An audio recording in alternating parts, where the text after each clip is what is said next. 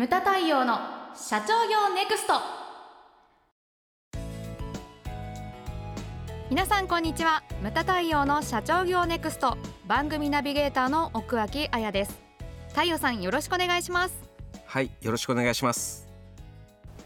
さてあやちゃん。はい。今回のテーマはですね、はい。売れるレイアウト売れないレイアウトというテーマでございます。面白そうですねこれは、だからそのいろんな媒体で言えることなんですよね。はい媒体媒体というかその紙ベースでもうんうん 2D でも 3D でも言えることなんです。はいだ例えばそのチラシ1枚、ウェブの画面、はい。それから店舗、うんうんうん1店舗であってもさらに立体化して、えー百貨店とかでも、はい。レイアウト一つで全部売れる売れないっていうのが変わってきてしまうんですよね。これを今日ちょっとテーマで話したいということで、はい。はい、いきますけれども、はい。そのだからなんていうかなここで重要なのは、えー言葉で売るのではなくレイアウトで売る自然に物を買ってしまうという押し売りはしてないわけですよねうんうんうん。でもその思わず買ってしまう配置とかなるほどそういったものが非常に重要になってくるわけです。だ例えばスーパーでよくあるのが売れ筋のものを一番奥に配置するわけですよね。はいこれどのスーパーでも一緒だと思うんですよ。であのレジに向かいながらあこれもあこれもって言って買ってしまうと。うちなんて特にほらフあァミリーだコロナ禍でね、はい。子供連れて行かなくて夫婦2人かうん。私1人とか奥さん1人とかで買い物行くんででちょっと難しくはなってきてるんだけれども、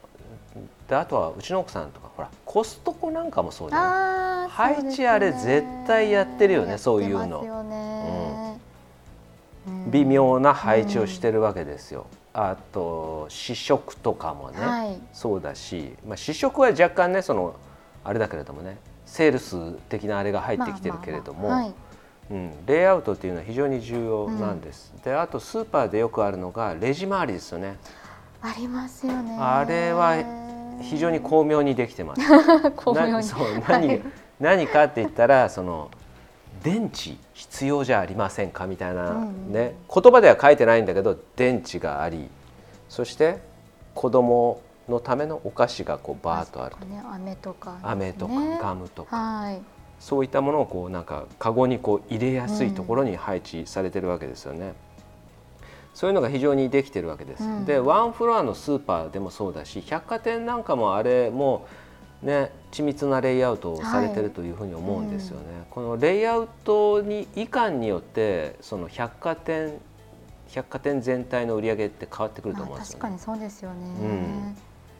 でよくあるのがだから一番上にこうなんていうかな目玉を持ってきたりとか。でその落下傘ってよく言うけれどもね、はい。でこう下にこう行きながら物を買っていくっていうね、だから百貨店とかはほら催事場が一番上になったりとか、あそうですよね。そうイベントとか。うん。でそこにね北海道物産展とかやるとね 非常階段まで人が並ぶっていうからそうですよね。ね本当人気ですよね。北海道ブランドはすごい。すごいよ。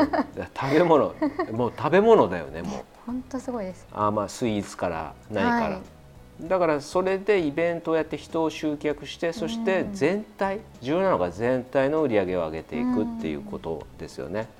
だって百貨その北海道ねその物産展だけに来てそれでまた帰るっていう人も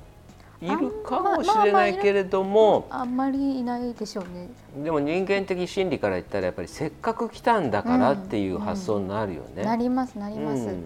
でそれで物をこう売れるというふうになってます。でこれだから今言ったのはその店舗のレイアウトとかなんだけれども、他にもあって、ね、さっき言ったウェブでもそうですよね。そうですね。あのー今もってこうウェブでこの間実学の門でも話しててもうやたらすごいうなずいてる人がいたんだけれども いまだにあるのがそのウェブで俺はこれを買いたくてここのページに来て購入ボタンを探してるんだけれどもどこにあるか分かんないとか。ありますよね。たまにそういうサイトが。それっていうのはだから媒体販売の手をなしてないとか、うんうん、今今だもってそういう会社があったりとか。でね、さっきも打ち合わせで言ってたけれどもそのボタン一つ配置一つもそうだしボタンの色一つでも人のその買う頻度が変わってくるっていうふうなね、色、まあ、さっきあやちゃん言ってたけれども。はいそのあれですね注文ボタンの色が、はい、まあ、多くの企業はやっぱりそのボタンを目立たせたいがために赤色とか使ったりするわけなんですけど、うん、でもやっぱり人間の心理として言うと、その赤ってやっぱ停止とか、うん、なんか言っちゃダメみたいな信号のイメージですよね、があるからなかなかこう、まあ、押すに押す目立つし押すに押すけどやっぱりあの購入率を比べると、うん、あの進めの緑とか青とかにした方が、あの制約率が高いということらしいですよ。実際あるよね、うん、であとだってほら大手コンビニさんも各社色が違うけれどもあれもなんかやっぱあるらしい、ね、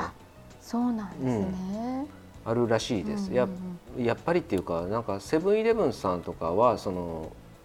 売れなんかその色彩のねコンサルタントの方曰くやっぱり売れる色の組み合わせとかそういうのがあるみたいです。うん。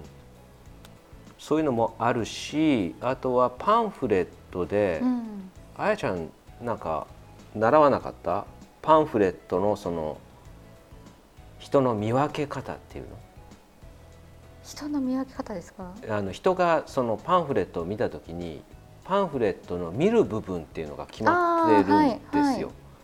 はいはい、ですね、これは聞いてる人想像していただきたいのが、うん、A4 のチラシが今目の前にありますと。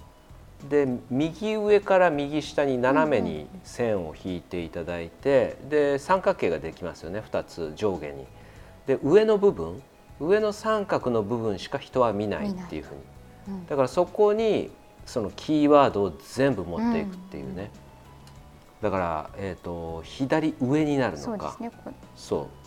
左上から右に向かってずっとこうキーワードを並べていくっていうのが、まあ、鉄則っていうね、ね、まあ、これは昔から言われてることですけれども、うん、そういうようなレイアウトというのがあの、ね、ウェブさっきも言ったけれどもウェブでもそうだしそれから実際の店舗でも紙ベースでも全部あるというふうに言われておりますけれども、うん、まああやちゃんはどっかこうこれはレイアウトすごいっていうのある？どっかお店とかで。レイアウトすごいですか、あのドン・キホーテとかはやっぱりななんですかね、ね、独特あのビレッジヴァンガードとかは。ビレビレッジヴァンガードとかやっぱりあのキャッチコピーが面白いっていうのもあるけれども、ね、が面白いのもあるのね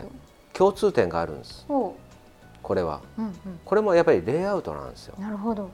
で、えーと、ドンキもそうだけれどもそのビレッジヴァンガード共通点は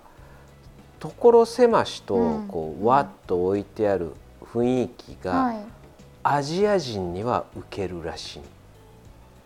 だ欧米人に受けるかどうかはこれまた違う話みたいなんだけれどもあのだからアジア人の遺伝子のスイッチを押す何かがあるんじゃないのかな。面白いですねねそれだって街とかでもそうじゃない。わさっとしてて商店街とかもそうだし、うんうん、あのアジアの国のやっぱりその繁華街とか行くと、うん、ああいう感じじゃない、はい、イメージ的にね、うんうん、それがなんか心をくすぐるらしい。確かにワクワクしますよね、うん、なんか、なんか遺伝子のスイッチが押されるらしい。であとちょっと前の話だと私がだからやっぱり関心してた 関心してたっていうかよく言ってたのはあのネットがない時代のやっぱりロフトとか東急ハンズはあれはもう完全にレイアウトとかの世界かなというふうに思うんですよね。あそこ行けば何か面白いものがあるとか、もうそれこそ上から下まで全部練り歩いて 高校時代とか。そうですよね。確かに、言ってましたけれども、うん、でなんかそこまで面白いとなんか何か買って帰らないと損っていうふうに思うんですよね、うんうん、人間って、うん、そうですね。やっぱりなんかその人間の習性とか心理とか、そういうのを元にレイアウト考えるのって大事ですね。いや大事だというふうに思います。うん、なんかねそういうレイアウト一つでも